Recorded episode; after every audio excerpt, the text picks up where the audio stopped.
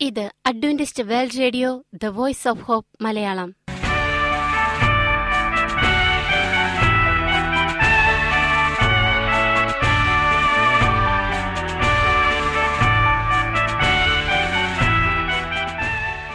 നിലയ്ക്കാത്ത ദൈവസ്നേഹത്തിന്റെ ശബ്ദപ്രപഞ്ചത്തിലേക്ക് ഞങ്ങളുടെ എല്ലാ പ്രിയപ്പെട്ട ശ്രോതാക്കൾക്കും സ്വാഗതം. ഞാൻ ഷാനി ബിനോയ്.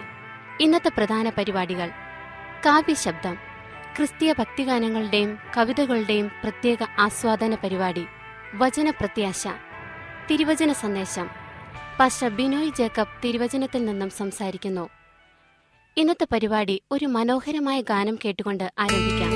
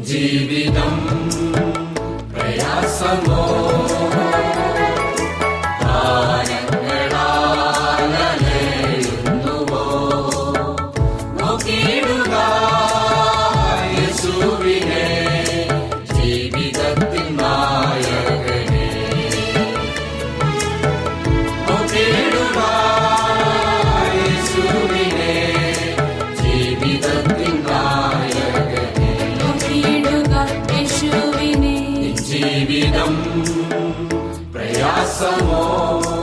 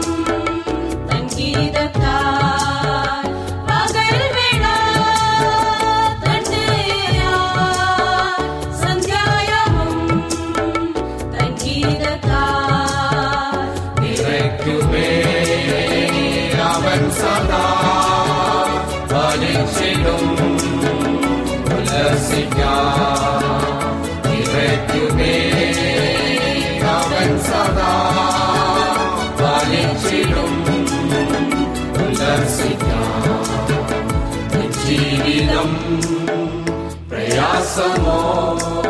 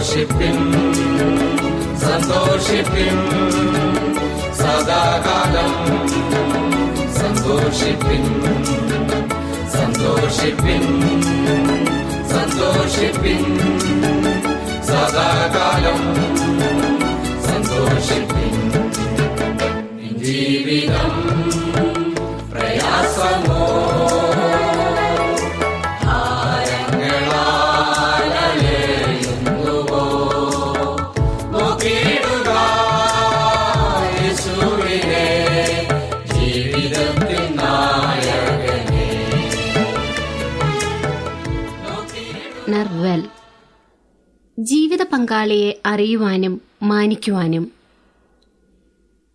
പ്രിയപ്പെട്ട ശ്രോതാക്കളെ ജീവിത പങ്കാളി സൃഷ്ടിയോടുള്ള സൃഷ്ടാവിന്റെ സ്നേഹസമ്മാനമാണ്.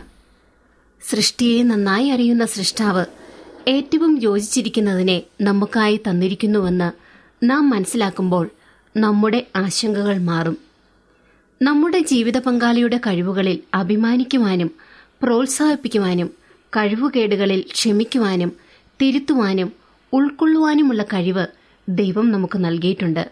അത് തിരിച്ചറിഞ്ഞുകൊണ്ട് പൂർണമായി അതിനു കഴിയുന്ന ഏക വ്യക്തിയും നാം മാത്രമാണ്. ദൈവത്തോടുള്ള നിരന്തരവും വ്യക്തിപരവുമായ ബന്ധത്തിലൂടെ മാത്രമേ ഇതിന് സാധിക്കൂ. ദൈവത്തിനുള്ള സ്ഥാനം മറ്റാർക്കും മറ്റൊന്നിനും നൽകരുത്.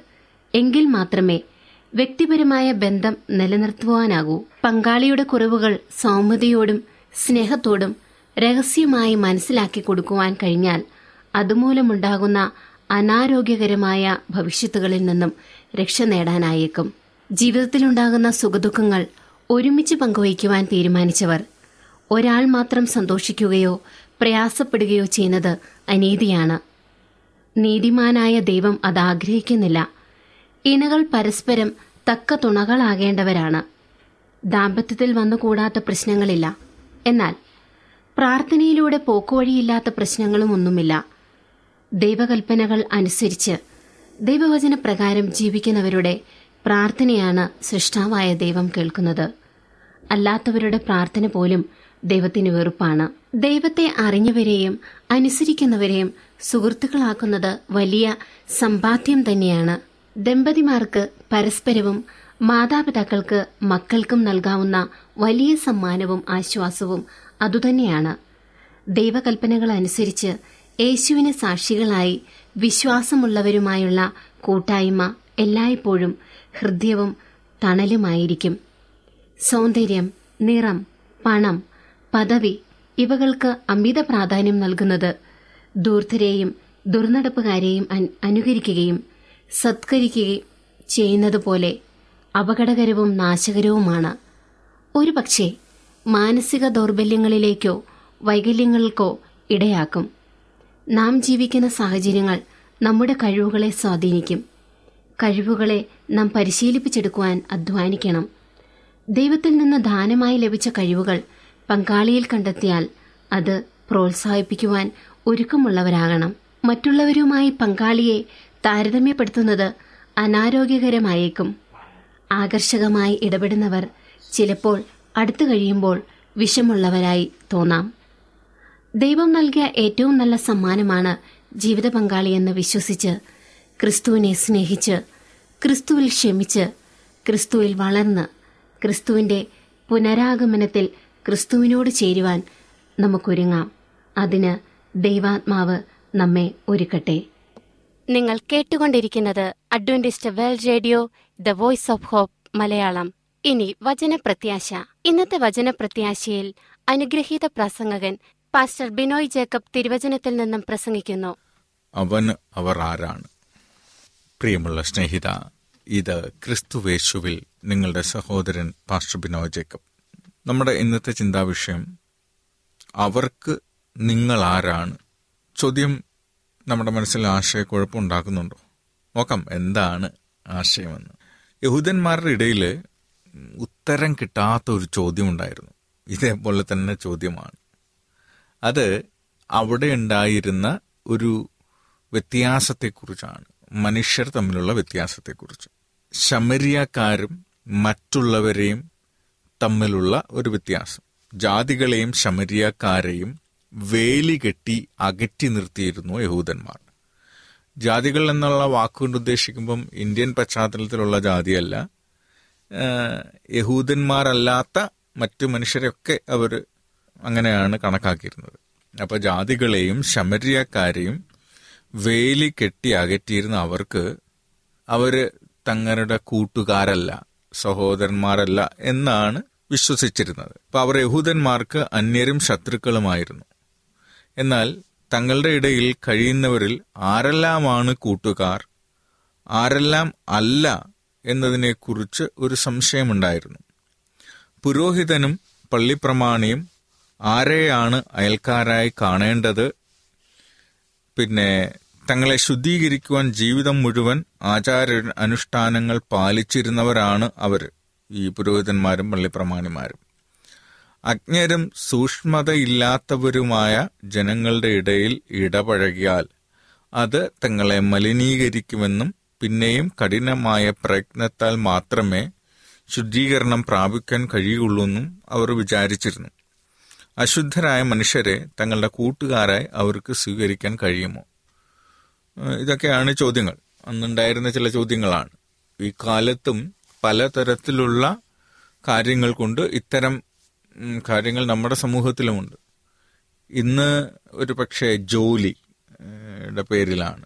ഉയർന്ന ജോലി ചെറുന്ന ജോലി പണം ഇങ്ങനെയൊക്കെ പല രീതിയിൽ ആളുകളെ വളരെ വ്യത്യസ്തരാക്കി മാറ്റി നമ്മൾ മാറ്റി നിർത്താറുണ്ട്. അപ്പം ഈ ചോദ്യങ്ങളുമായിട്ട് ഒരു വാദപ്രതിവാദം നടത്താൻ യേശു ഒരുക്കമായിരുന്നില്ല. തന്നെ കുറ്റം വിധിക്കാൻ വന്നവർ ഈ ചോദ്യങ്ങൾ ഉപയോഗിച്ച് കർത്താവിനെ നിശബ്ദനാക്കാൻ ശ്രമിക്കുകയായിരുന്നു. പക്ഷെ കർത്താവ് അതിനെ വിമർശിച്ചില്ല.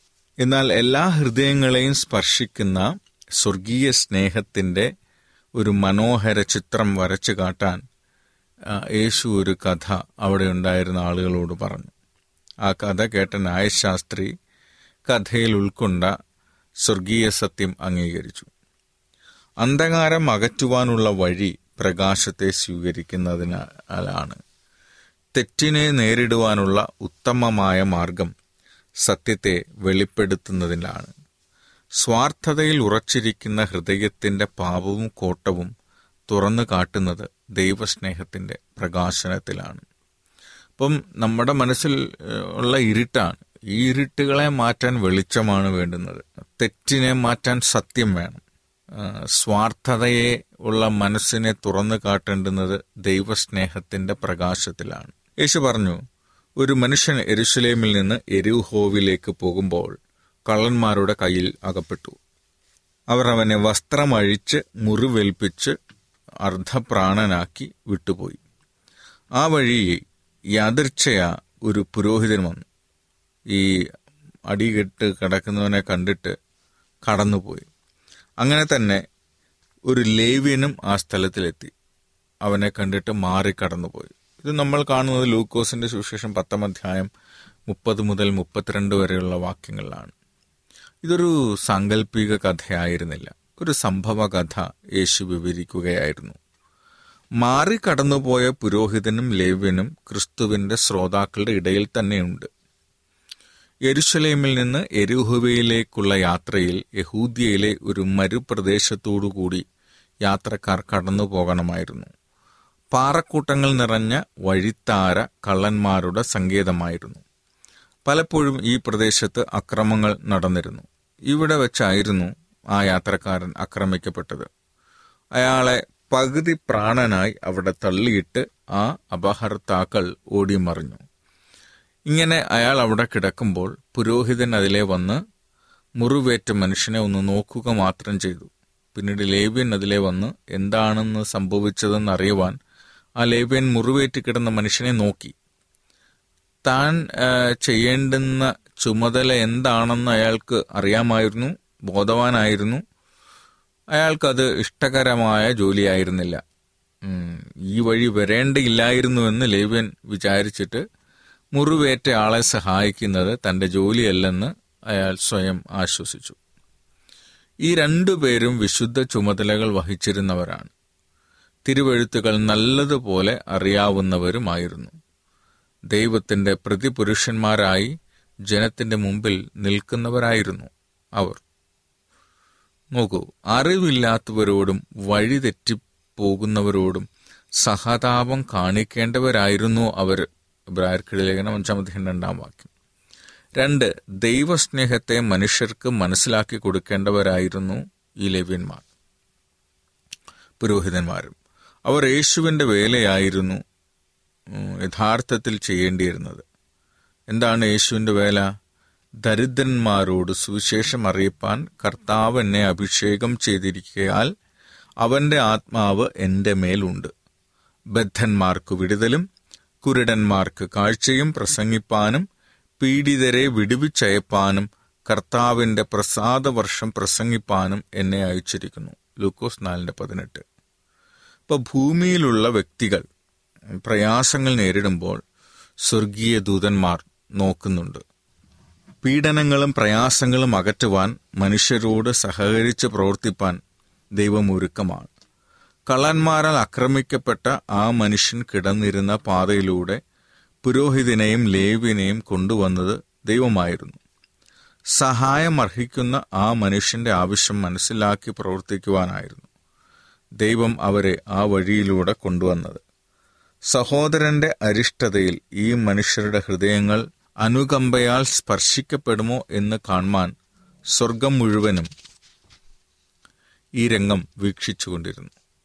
ഇസ്രായേല്യർ മരുഭൂമിയിലൂടെ പ്രയാണം ചെയ്തുകൊണ്ടിരുന്നപ്പോൾ ദൈവമായിരുന്നു അവരുടെ ഉപദേശകനും വഴികാട്ടിയും പിന്നീട് പുരോഹിതന്മാരിൽ നിന്നും റബ്ബിമാരിൽ നിന്നും ലഭിച്ച പാഠങ്ങളായിരുന്നില്ല കർത്താവ് മേഘസ്തംഭത്തിൽ നിന്നും അഗ്നിസ്തംഭത്തിൽ നിന്നും നൽകിയത്. അത് വ്യത്യസ്തമായിരുന്നു. മിണ്ടാപ്രാണികളായ മൃഗങ്ങളോട് പോലും കാരുണ്യത്തോടെ പെരുമാറണമെന്ന് ഇസ്രായേലിയരെ ദൈവം പഠിപ്പിച്ചു. ഇസ്രായേൽ മക്കളെ പഠിപ്പിക്കുവാൻ ദൈവം മോശയ്ക്ക് നൽകിയ നിർദ്ദേശങ്ങൾ ഇങ്ങനെയാണ്. എന്താണ്? പുറപ്പാട് ഇരുപത്തിമൂന്നിന്റെ നാല് അഞ്ച്. നിന്റെ ശത്രുവിന്റെ കാളയോ കഴുതയോ വഴി തെറ്റിയതായി കണ്ടാൽ അതിനെ അവന്റെ അടുക്കൽ തിരികെ കൊണ്ടുപോകണം. നിന്നെ ദ്വേഷിക്കുന്നവന്റെ കഴുത ചുമടിൻ കീഴെ കിടക്കുന്നത് കണ്ടാൽ അവനെ വിചാരിച്ച് അതിനെ അഴിച്ചുവിടുവാൻ മടിച്ചാലും അഴിച്ചുവിടുവാൻ അവന് സഹായം ചെയ്യണം. പുറപ്പാട് ഇരുപത്തിമൂന്നിന്റെ നാലഞ്ചാണ് എന്നാൽ കൊള്ളക്കാരാൽ മുറിവേൽപ്പിക്കപ്പെട്ട മനുഷ്യനിൽ കൂടെ ഒരു സഹോദരന്റെ യാതനയാണ് യേശുക്രിസ്തു അവതരിപ്പിച്ചത്. ഭാരം വഹിക്കുന്ന ഒരു മൃഗത്തോട് ഉണ്ടാകേണ്ടതിനേക്കാൾ എത്ര അധികം അനുകമ്പ ഈ മനുഷ്യന് വേണ്ടി അവരുടെ ഹൃദയങ്ങളിൽ ഉണ്ടാകേണ്ടതാണ്? ചോദ്യമാണ്. മോശയിൽ കൂടെ ദൈവം ഒരു ദൂത് നൽകി. നിങ്ങളുടെ ദൈവമായ ഹോവ ദേവാദി ദൈവവും കർത്താദി കർത്താവും വല്ലഭനും ഭയങ്കരനുമായ മഹാദൈവമല്ലോ. അവൻ അനാഥർക്കും വിധവന്മാർക്കും ന്യായം നടത്തി കൊടുക്കുന്നു. പരദേശിയെ സ്നേഹിച്ച് അവന് അന്നവും വസ്ത്രവും നൽകുന്നു. ആകയാൽ നിങ്ങൾ പരദേശിയെ സ്നേഹിപ്പിൻ. അവനെ നിന്നെ പോലെ തന്നെ സ്നേഹിക്കണം. ആവർത്തനം പത്താം അധ്യായം പതിനേഴ് മുതൽ പത്തൊൻപത് വരെ ലേവിയ പത്തൊൻപതിന്റെ മുപ്പത്തിനാല്. യോബ് ഇങ്ങനെ പറഞ്ഞു പരദേശി തെരുവീതിയിൽ രാപാർക്കേണ്ടി വന്നിട്ടില്ല. വഴിപോക്കന് ഞാൻ എന്റെ വാതിൽ തുറന്നു കൊടുത്തു യോബ് മുപ്പത്തൊന്നിന്റെ മുപ്പത്തിരണ്ടിലാണ്. ഇപ്പൊ രണ്ട് ദൂതന്മാർ മനുഷ്യ സ്വരൂപത്തിൽ സോതോമിൽ വന്നപ്പോൾ ലോത്ത് നിലത്ത് കുനിഞ്ഞ് നമസ്കരിച്ച് പറഞ്ഞു യജമാനന്മാരെ അടിയന്റെ വീട്ടിൽ വന്ന് നിങ്ങളുടെ കാലുകളെ കഴുകി രാപാർപ്പീൻ. ഉൽപ്പത്തി പത്തൊൻപതിന്റെ രണ്ടിലാണ്. അപ്പോൾ പുരോഹിതനും ലേവ്യനും ഈ പാഠങ്ങളൊക്കെ നന്നായി അറിയാവുന്നവരാണ്. എന്നാൽ ഇവയൊന്നും അവർ പ്രായോഗികമാക്കിയിരുന്നില്ല. നമുക്ക് പല കാര്യങ്ങളും നമുക്കറിയാം. പക്ഷെ അതൊന്നും നമ്മൾ പ്രായോഗികമാക്കാറില്ല. പ്രത്യേകിച്ച് മറ്റ് മനുഷ്യരോടുള്ള ഇടപഴകത്തിലും സഭാജനങ്ങളോടുള്ള ഇടപഴകത്തിലും ഒക്കെ നമുക്കത് അറിയേണ്ടതാണ് ദേശീയ മതതീഷ്ണത മാത്രം പരിചയിച്ച അവർ സ്വാർത്ഥരും മനോവിശാലതയില്ലാത്തവരും മറ്റുള്ളവരുമായി ബന്ധം പുലർത്താത്തവരുമായിരുന്നു. മുറിവേറ്റ് കിടന്നിരുന്ന മനുഷ്യൻ സ്വന്തം വർഗക്കാരനോ അല്ലയോ എന്ന് അവർക്ക് തിരിച്ചറിയാൻ കഴിഞ്ഞില്ല. ഒരു പക്ഷെ അവൻ ശമരിയാക്കാരനോ മറ്റോ ആയിരിക്കാമെന്ന് ധരിച്ച് അവർ മാറിപ്പോയി. അവരുടെ പ്രവൃത്തിയിൽ ആ ന്യായശാസ്ത്രി താൻ പഠിച്ചിരുന്നതിൽ നിന്ന് വ്യത്യസ്തമായി ഒന്നും കണ്ടില്ല. എന്നാൽ കർത്താവ് വേറൊരു രംഗം അവിടെ അവതരിപ്പിച്ചു. ഒരു ശമരിയാക്കാരനായ മനുഷ്യൻ അതുവഴി കടന്നു വന്നു. മുറിവേറ്റ് കിടന്നിരുന്ന മനുഷ്യനെ കണ്ടപ്പോൾ ശമരിയാക്കാരന്റെ മനസ്സലിഞ്ഞു. സഹായം അർഹിച്ചു കിടന്നിരുന്ന മനുഷ്യൻ ഏത് ജാതിക്കാരനെന്ന് അയാൾ അന്വേഷിച്ചില്ല. ഒരു യഹൂദൻ ശമര്യക്കാരന്റെ സ്ഥാനത്തും മുറിവേറ്റ് കിടന്നിരുന്നവൻ ഒരു ശമര്യക്കാരനുമായിരുന്നെങ്കിൽ യഹൂദർ സാധാരണഗതിയിൽ ശമര്യക്കാരനെ തുപ്പിയ ശേഷം വെറുപ്പോടെ കടന്നു പോകുമായിരുന്നുവെന്ന് എല്ലാവർക്കും അറിയാം. എന്നാൽ അക്കാരണത്താൽ ആവശ്യക്കാരന് സഹായം നൽകുന്നതിൽ ശമര്യക്കാരൻ മടി കാണിച്ചില്ല. അപകടം നിറഞ്ഞ ആ സ്ഥലത്ത് സ്വന്തം സുരക്ഷയെക്കുറിച്ച് പോലും അയാൾ ചിന്തിച്ചില്ല. സഹായം അർഹിച്ച് തന്റെ മുൻപാകെ നിസ്സഹായനായി കിടക്കുന്ന ആ മനുഷ്യനെക്കുറിച്ചുള്ള ചിന്തയായിരുന്നു ആ ശമരിയാക്കാരന്റെ മനസ്സിലുണ്ടായിരുന്നത്. തന്റെ മേലങ്കി ഊരി മൃതപ്രായനായിരുന്ന മനുഷ്യനെ ചുറ്റി തന്റെ സ്വന്തം ആവശ്യത്തിന് കരുതിയിരുന്ന എണ്ണയും വീഞ്ഞും അവന് നൽകി തന്റെ വാഹന മൃഗത്തിന്റെ മേൽ അയാളെ കയറ്റി സാവധാനം കൊണ്ടുപോയി. അവന് യാത്രയിൽ അസ്വസ്ഥതകൾ ഉണ്ടാകാതിരിപ്പാൻ പ്രത്യേകം ശ്രദ്ധിച്ചു. ഒരു വഴി അമ്പലത്തിൽ അവനെ എത്തിച്ചു. രാവിലെ അവന് സുഖം കണ്ടപ്പോൾ ശമര്യക്കാരൻ തന്റെ വഴിക്ക് പോകുവാൻ ഒരുങ്ങി. അതിനു മുമ്പായി താൻ കൊണ്ടുവന്ന നിസ്സഹായനെ സത്രം സൂക്ഷിപ്പുകാരനെ ഏൽപ്പിക്കുന്നു. അവനു വേണ്ടി ഉണ്ടായ ചെലവുകൾക്ക് പണം നൽകി. മാത്രമല്ല അധിക ചെലവുണ്ടായാൽ അതിനുള്ള പണവും സത്രവും ഞാൻ സൂക്ഷിപ്പുകാരന് നൽകി. ശമരക്കാരൻ ഇങ്ങനെ പറഞ്ഞു ഇവനെ രക്ഷ ചെയ്യണം. അധികം വല്ലത് ചെലവിട്ടാൽ ഞാൻ മടങ്ങി വരുമ്പോൾ തന്നുകൊള്ളാം. എന്ന് പറയുകയാണ്. യേശു ഇത് പറഞ്ഞ കഥ അവസാനിപ്പിച്ചു. അവന്റെ കണ്ണുകൾ ന്യായശാസ്ത്രിയുടെ മേൽ തറച്ചു. കണ്ണുകൾ അവന്റെ ആത്മാവിലേക്ക് തുളച്ചിറങ്ങി. യേശു ചോദിച്ചു കള്ളന്മാരുടെ കയ്യിൽ അകപ്പെട്ടവന് ഈ മൂവരിൽ ഏവൻ കൂട്ടുകാരനായിത്തീരുന്നു എന്ന് നിനക്ക് തോന്നുന്നു എന്ന് പറയുക. ലൂക്കോസ് പത്തിന്റെ മുപ്പത്തിയാറ്.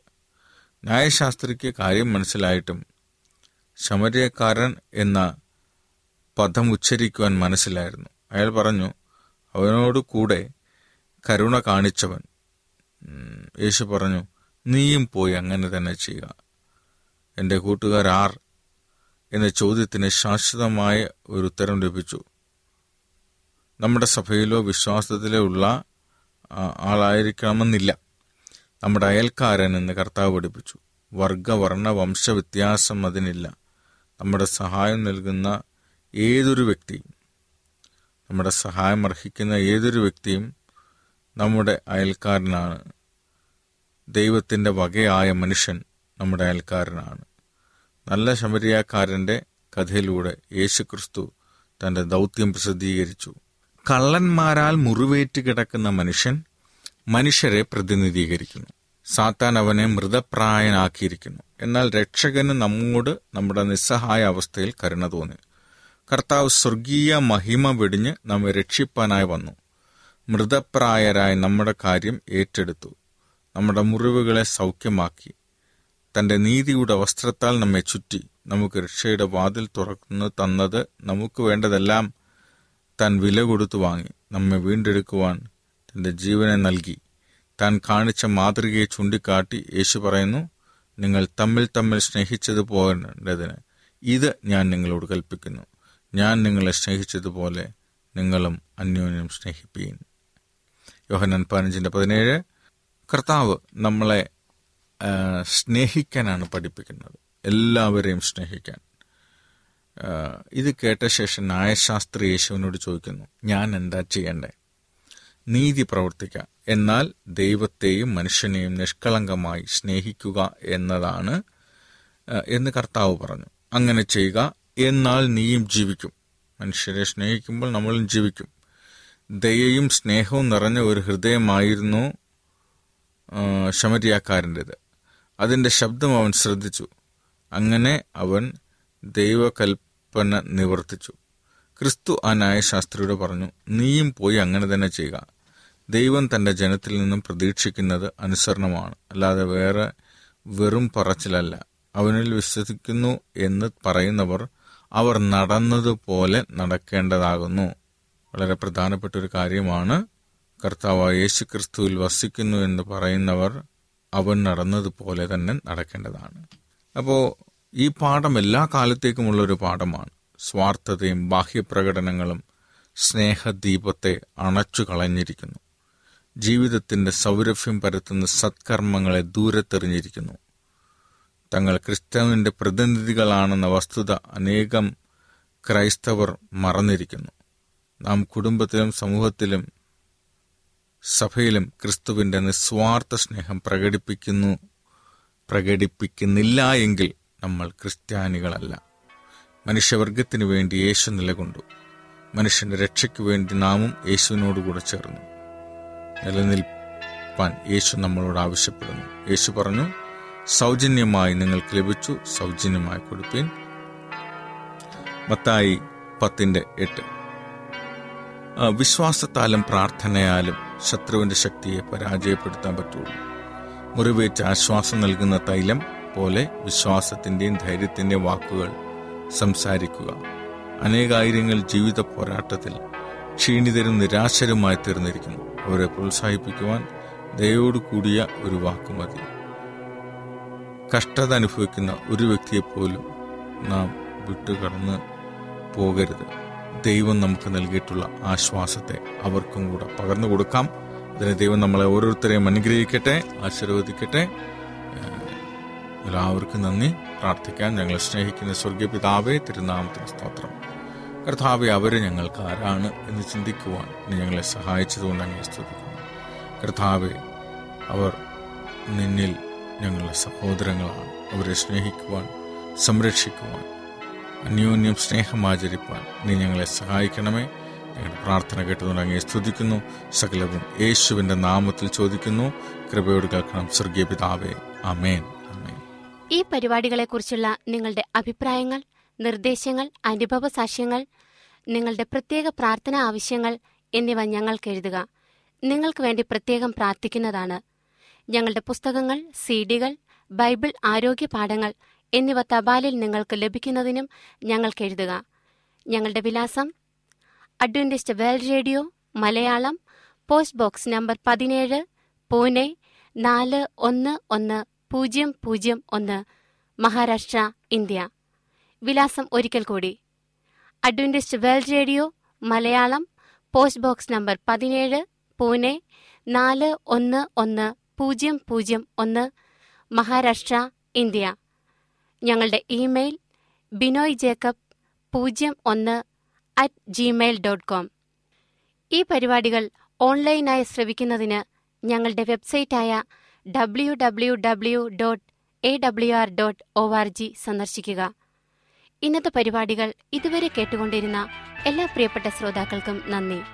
നാളെ ഇതേ സമയം ഇതേ മീറ്റർ ബാൻഡിൽ നമ്മൾ കണ്ടുമുട്ടുന്നതുവരെ ദൈവത്തിന്റെ അനവധിയായ അനുഗ്രഹങ്ങൾ നിങ്ങൾക്ക് കൂട്ടായിരിക്കട്ടെ.